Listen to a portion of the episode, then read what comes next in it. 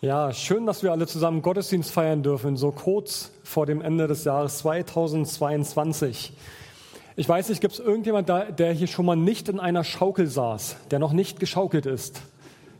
Jeder, wunderbar. Also jeder kennt diese wundersame Erfahrung zu schaukeln oder es gibt ja auf den Spielplätzen diese Drehkarusselle und jeder kennt die Kraft, die auf einen wirkt, wenn man zu heftig schaukelt. Also auch wenn man langsam schaukelt, spürt man es auch schon, dass da eine Kraft ist, die einen nach außen treibt. Ne?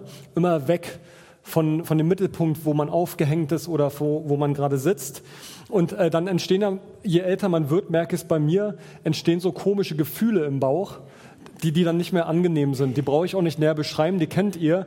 Es sind die Gefühle, wo man merkt, da wirkt auch Fliehkraft nicht nur auf den Körper, sondern auf die anderen Teile im Körper.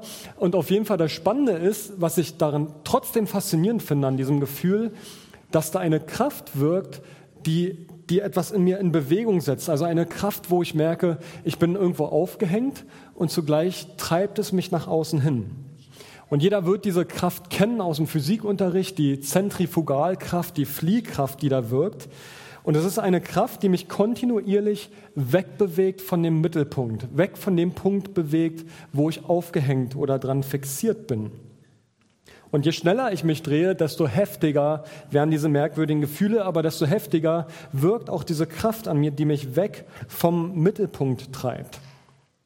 Und ich gehe davon aus, ihr kennt das auch, dass sich das Leben manchmal genauso anfühlt. Je schneller es dreht, je mehr da ist, je heftiger Dinge an mir zerren, an Erwartungen der, dergleichen, dann füg, fühlt sich das an wie eine Fliehkraft, also etwas, was mich wegtreibt vom Zentrum. Und gefühlt, je weiter weg vom Zentrum ich bin, desto schneller dreht es sich auch. Mein Empfinden ist, dass wir und dann brauche ich gar nicht nur von dem Jahr sprechen, was hinter uns liegt, sondern dass das Leben sich im Allgemeinen immer schneller anfühlt. Da wir durchrauschen so viele Erlebnisse. Ich erlebe es immer wieder bei mir. Da sind Festlichkeiten und mit den Gedanken hänge ich schon längst wieder in der nächsten Arbeitswoche. Oder ich will etwas lesen und schweife mit meinen Gedanken in die Vergangenheit oder in die Gegenwart, beziehungsweise in die Zukunft ab. Aber ich bin nicht ganz in dem Moment, was ich gerade tue. Oder ich esse richtig gutes Essen und vergesse zu genießen, weil ich innerlich gar nicht richtig da bin. Ich bin nicht im Hier und Jetzt, sondern ich bin wie, wie von einer Kraft weggezogen zu dem, was schon alles kommen wird, was mal war. Und das Spannende ist ja, dass wir als Freikirchen gerne darauf Wert legen zu sagen, dass Gott nicht in irgendwelchen Gemäuern wohnt, sondern im Hier und Jetzt ist, bei uns. Und wo ich hingehe, da ist auch Gott. Und Gott hat schon vorbereitet, aber Gott ist über allem, hier und jetzt. Wir sprechen von Gottes Gegenwart, die jetzt zugleich die Jetztzeit meint. Die Gegenwart, das Hier und Jetzt.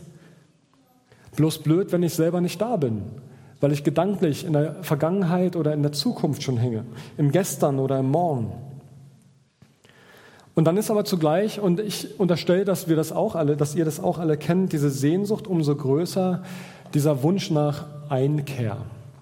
Das Wort klingt so alt, aber es lädt ein zu diesem, da komme ich irgendwo an und da bin ich. Der Wunsch, die Sehnsucht nach Ruhe, die, die, dieser Wunsch, nicht nur äußerlich zur Ruhe zu kommen, eigentlich vielmehr innerlich zu einer Ruhe zu kommen. Das Auge im Sturm, dieser Ort, wo der Puls, der Herzschlag runterkommt und spürbar wird, ich bin mit meinen Gedanken ganz im Hier und Jetzt. Es verdichtet sich alles in diesem Moment des Wahrnehmens. Ich bin einfach da. Ich weiß nicht, wann du das letzte Mal so einen Moment hattest. Dieser Moment, ich bin einfach nur da.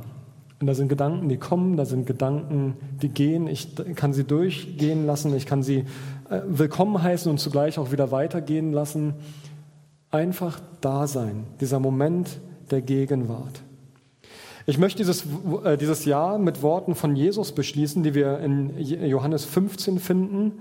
Und die spricht Jesus zu seinen Jüngern im Kontext seiner Abschiedsreden, kurz vor seiner Kreuzigung. Und wer das Johannesevangelium etwas ausführlicher kennt, der weiß, dass das Abendmahl gar nicht explizit auftaucht, sondern stattdessen die Fußwaschung. Auf jeden Fall im Kontext dieser Abschiedsreden steigen wir jetzt hinein ein. Und ich möchte euch im Voraus schon mal für ein Wort sensibilisieren, welches immer wieder auftaucht. Und das ist das Wort bleiben.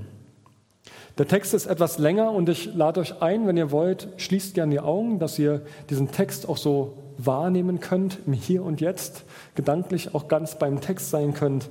Und dann möchte ich gerne lesen aus Johannes 15. Jesus spricht zu seinen Jüngern, ich bin der wahre Weinstock und mein Vater ist der Weinbauer. Jede Rebe an mir, die nicht Frucht trägt, schneidet er ab. Eine Rebe aber, die Frucht trägt, schneidet er zurück, reinigt sie, damit sie noch mehr Frucht hervorbringt. Ihr seid schon rein. Ihr seid es aufgrund des Wortes, das ich euch verkündet habe. Bleibt in mir und ich werde in euch bleiben. Eine Rebe kann nicht aus sich selbst heraus Frucht hervorbringen, sie muss am Weinstock bleiben. Und genauso wenig könnt ihr Frucht hervorbringen, wenn ihr nicht in mir bleibt. Ich bin der Weinstock und ihr, ihr seid die Reben. Wenn jemand in mir bleibt und ich in ihm bleibe, trägt er reiche Frucht, denn ohne mich könnt ihr nichts tun. Wenn jemand nicht in mir bleibt, geht es ihm wie der unfruchtbaren Rebe. Er wird weggeworfen und verdorrt. Die verdorrten Reben werden zusammengelesen und ins Feuer geworfen, wo sie verbrennen. Wenn ihr in mir bleibt und meine Worte in euch bleiben, könnt ihr bitten, um was ihr wollt. Eure Bitte wird erfüllt werden. Dadurch, dass ihr reiche Frucht tragt, und euch als meine Jünger erweist, wird die Herrlichkeit meines Vaters offenbart.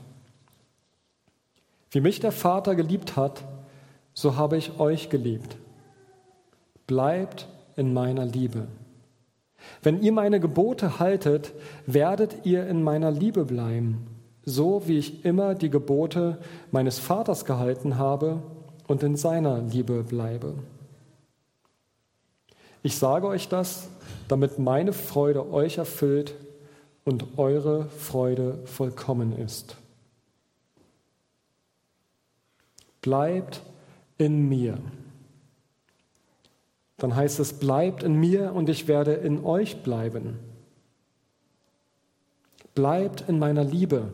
Und am Ende, ich sage euch das, damit meine Freude euch erfüllt und eure Freude vollkommen ist.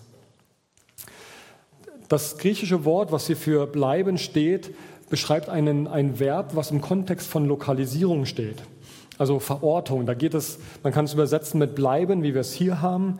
Es geht um, aber auch um verweilen. Es geht um leben. Es geht um verbringen. Also verweilt in mir, lebt in mir, verbringt mit oder in mir Zeit. Und dieses Wort bleiben klingt ja schon wie so eine Antithese zu unserer Zeit. Es klingt nach Stillstand. Und wenn wir Stillstand in, Medien, in den Medien, in den Nachrichten hören, ist das immer negativ behaftet. Sei Stillstand im Blick auf Wirtschaft, Stillstand im Blick auf die persönliche Weiterentwicklung. Und Stillstand ist immer wieder gleich eigentlich Rückschritt. Aber hier geht es um Bleiben, Verweilen, um einen Stillstand im Sinne von Stillstehen, nach Bewegungslosigkeit nicht bei allem dabei zu sein. Es klingt nach, vielleicht sogar auch nach Anschluss verlieren. Ich verpasse Dinge. Aber im Endeffekt, so sehr das sicherlich Teil davon ist, aber zugleich ist es doch das Gegenteil davon, denn wer, wer in Jesus ist, der erlebt die Entschleunigung und die Momente des Gegenwärtigseins, der erlebt das Entkommen aus diesen kräftezerrenden Fliehkräften, die entstehen, wenn ich da so ein Gewicht an einer langen Schnur bin und ich kreise ganz außen in hoher Geschwindigkeit. Also Jesus ist derjenige, der uns einlädt, immer wieder aus dieser Zentrifugalkraft auszusteigen und den Blick zu bekommen, wie Gott draufschaut. Ich persönlich erlebe das selber in meiner Begegnung mit Gott, dass wenn ich, wenn ich still werde und aussteige, meine Gedanken zur Ruhe kommen, dann ist das für mich wie, als ob ich von außen auf mein Lebenskarussell schaue und sehe, wie sich da vieles schnell bewegt. Aber ich bin nicht mehr mittendrin. Ich hänge nicht ganz außen an der Schnur und fliege da meine Runden, sondern dieser Moment in Gottes Gegenwart ist wahrzunehmen, da ist etwas viel Größeres hinter diesem Karussell. Wer von außen auf dieses Karussell schaut, der erlebt eine Relativierung der eigenen sorgenvollen Gedanken. Und ich erlebe immer wieder, ich bekomme Einblick in die souveränen und hoffnungsvollen Gedanken von Gott. Dieses Aussteigen aus meinen eigenen sorgenvollen Gedanken und mich einzulassen auf das, wie Gott mich sieht. Letztendlich ist es genau das, wonach wir uns sehnen, zu verstehen, wie schaut Gott eigentlich auf mein Leben. Und es braucht immer wieder dieses Innehalten, dieses Bleiben bei Christus, dieses Verweilen, dieses Verbringen, Zeit mit ihm verbringen, um das wahrnehmen zu können. Und ich glaube, das ist genau die Erfahrung, die ich auch immer wieder mache. Ich glaube, die genauso auch kennt. Wer in Christus bleibt, der erlebt, dass er in einer kalten und starren Welt trotzdem fähig bleibt zu lieben. Der fähig bleibt, egal was ihm an den Kopf geworfen wird oder was ihm kalt oder, oder vielleicht auch verletzend entgegenschlägt, immer wieder aus der Perspektive von Christus heraus zu verstehen, ich bin berufen und befähigt, ich bin befähigt durch Jesus, dennoch zu lieben. Aber noch was anderes, auch mein eigenes Leben mit, meinem, mit meinen eigenen Sorgen und Herausforderungen. Wer bei Jesus bleibt, der wird fähig auszuhalten, dass die eigenen Umstände, die vielleicht auch schwer sind, auch bleiben. Wer bei Jesus stillstehen kann, der kann auch aushalten, dass der eine oder andere Stachel im eigenen Leben auch stillsteht. Er bleibt. Aber durch dieses Innehalten, dieses Bleiben bei Christus, werden wir fähig, die Dinge auszuhalten, die unbequem sind, die vielleicht Leid verursachen in unserem Leben und wir keinen Einfluss darauf haben. Aber bei Jesus schöpfen wir Kraft in diesem bei ihm bleiben. Und das ist mein persönliches Empfinden, was bei mir so die letzten Jahre immer tiefer aufleuchtet, dass es am Ende um diese schlichte, einfache Wahrheit geht, dieses, es geht darum, Jesus nah zu sein und zu lernen, mehr und mehr im Alltag immer wieder anzudocken bei Jesus und zu verstehen, er lädt mich ein in seine Nähe. Bleibt in mir. Ich in ihm, er in mir und von ihm her das eigene Leben zu sehen und zu verstehen. Es gibt so einen Satz, es gibt ja so viele tolle Sinnsprüche, die auf Kalendern stehen, die ich so bescheuert finde. Die klingen immer dann total weise, aber die klingen immer so nach aller Welt Weisheiten, wo ich manchmal denke, die lassen sich gar nicht vereinbaren mit der Realität. Äh, letztens las ich, ähm, wir müssen die Chance haben oder wir müssen lernen, den Augenblick zu genießen, denn der Augenblick ist das Leben. Wir müssen lernen, den Augenblick zu genießen, denn der Augenblick ist das Leben. Und ich habe schon mich innerlich wieder aufgeregt über diesen blöden Spruch und bin dann doch bei hängen geblieben in der Vorbereitung zur Predigt, weil ich dachte, ja, am Ende ist es doch genau das. Wenn wir den Augenblick nicht genießen können, egal wie es ringsherum vielleicht auch toben mag, aber wenn wir bestimmte Augenblicke, sei es das Essen oder Gemeinschaft oder sei es Abendmahl, wie wir es heute feiern, wenn wir es nicht lernen, es zu genießen, dann verpassen wir das Leben. Das Hier und Jetzt. Leben ist das, was jetzt ist. Ihr seid hier und verbringt eure Zeit damit, eine Predigt anzuhören. Hier und jetzt. Am Ende sagt er vielleicht, ob es verschwendet war oder sich gelohnt hat. Aber das Entscheidende ist, hier und jetzt findet gerade dein Leben statt. Ob du mit deinen Gedanken ganz hier bist oder woanders, aber im Hier und Jetzt ist Gott anwesend, gegenwärtig in uns. Ich möchte eine Geschichte äh, lesen und mit der möchte ich dann auch überleiten zum Abendmahl. Und diese Geschichte, die soll angeblich mal in einer Pariser Lokalzeitung äh, abgedruckt gewesen sein. Und die handelt von einem Landstreicher namens Paul. Und die Überschrift äh, oder dieser Text war überschrieben, wie man mit dem Herzen betet. Ich lese uns vor. Paul verbrachte die meiste Zeit im Freien. Er hatte eine große Vorliebe für die Kirche St. Jakob in Paris, an deren Eingangstor er um Almosen bettelte. Die Weinflasche war ihm ein treuer Begleiter und die Leberzirrhose und andere Krankheiten, äh, Krankheiten fraßen an ihm. Seine Gesichtsfarbe ließ nichts Gutes ahnen und die Leute des Wohnviertels warteten nur noch darauf, dass er von heute auf morgen nicht mehr da wäre ohne sich jedoch besonders für ihn zu interessieren. Doch da war eine gute Seele in der Gemeinde, Frau Nina. Sie war sehr traurig darüber, diesen Paul so schrecklich allein zu sehen und sprach daher öfter mit ihm. Sie hatte bemerkt, dass Paul immer morgens seinen Stammplatz am Eingangsportal eine Zeit lang verließ und in die Kirche ging. Dort setzte er sich auf einen Stuhl in der ersten Reihe direkt vor den Altar. Einfach so, scheinbar ohne etwas zu tun. Eines Tages fragte ihn Frau Nina, Paul, ich habe gesehen, dass du oft in die Kirche gehst. Was machst du denn, wenn du eine Stunde dort sitzt? Einfach so, ohne etwas zu tun. Du hast weder einen Rosenkranz noch ein Gebetsbuch. Und manchmal nickst du nur ein bisschen ein. Was, was machst du? Betest du? Paul antwortet, wie soll ich denn beten können? Seit der Zeit, als ich noch klein war und in den Religionsunterricht ging, habe ich alle Gebete vergessen. Ich kann keines mehr.